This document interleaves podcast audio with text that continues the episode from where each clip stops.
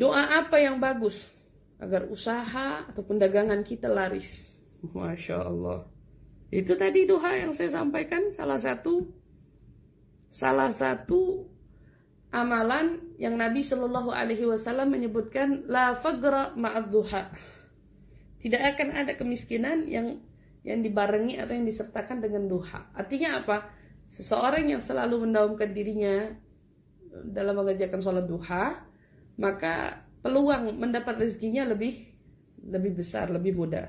Di antaranya sholat duha. Lalu kemudian wala walal fagra ma'al waqiah dan nggak akan juga ada kemiskinan, kefakiran orang yang mendawamkan kesehariannya dalam baca surat Al-Waqiah.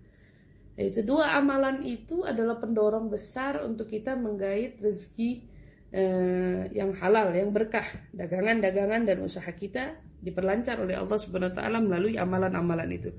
Jadi andai kata ada dari kita yang e, berusaha, dagangan, dagangan bentuk apa pun itu, jangan tinggalkan duha, jangan tinggalkan suratul waqiah.